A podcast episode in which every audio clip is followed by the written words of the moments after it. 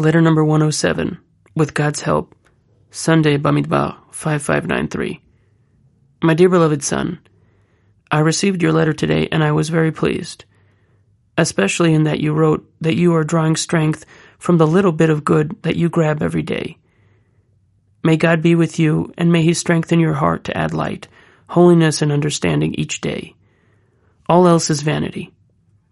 As for your writing in every letter that you go through so much every day, even though on the one hand it pains me to hear this, I do have some consolation in that I know that it is inevitable that every person should suffer all this. I take joy in the positive side when I see from your words that you draw fortitude from the Rebbe's holy words and advice. Be strong, my son. Be strong. Be sure to remember at all times that what is important is now and that you, with God's help, have a broad pair of shoulders to lean on. Look, see, and understand what you would do if you did not have such power and advice and how unbearable the world's bitterness would be. Remember well the holy words which the Rebbe revealed to us. Likutei Moharan 1, 23, 2 and 5. That the love of money is the bitterness of the world. It is more bitter than death, and is the result of the blemish of the covenant. The only way to sweeten this bitterness, he says, is through the eternal covenant of salt, which is the true tzaddik. Know and believe that the entire world is full of bitterness, much more than you are experiencing. What can we return to God for enabling us to know about the true tzaddik, the foundation of the world, who sweetens the bitterness of the whole entire world?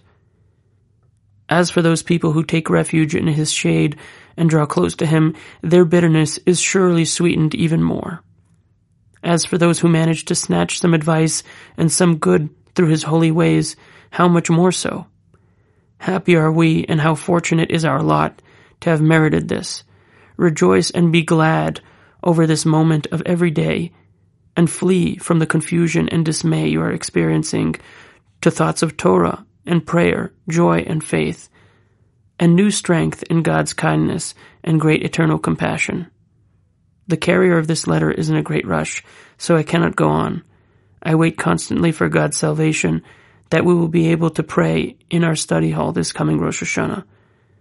Let us be glad and rejoice in his salvation. Extend greetings to my friend Rabbi Nachman, the grandson of our master, teacher, and Rebbe. Speak with him often, as much as he wishes, which is also God's will.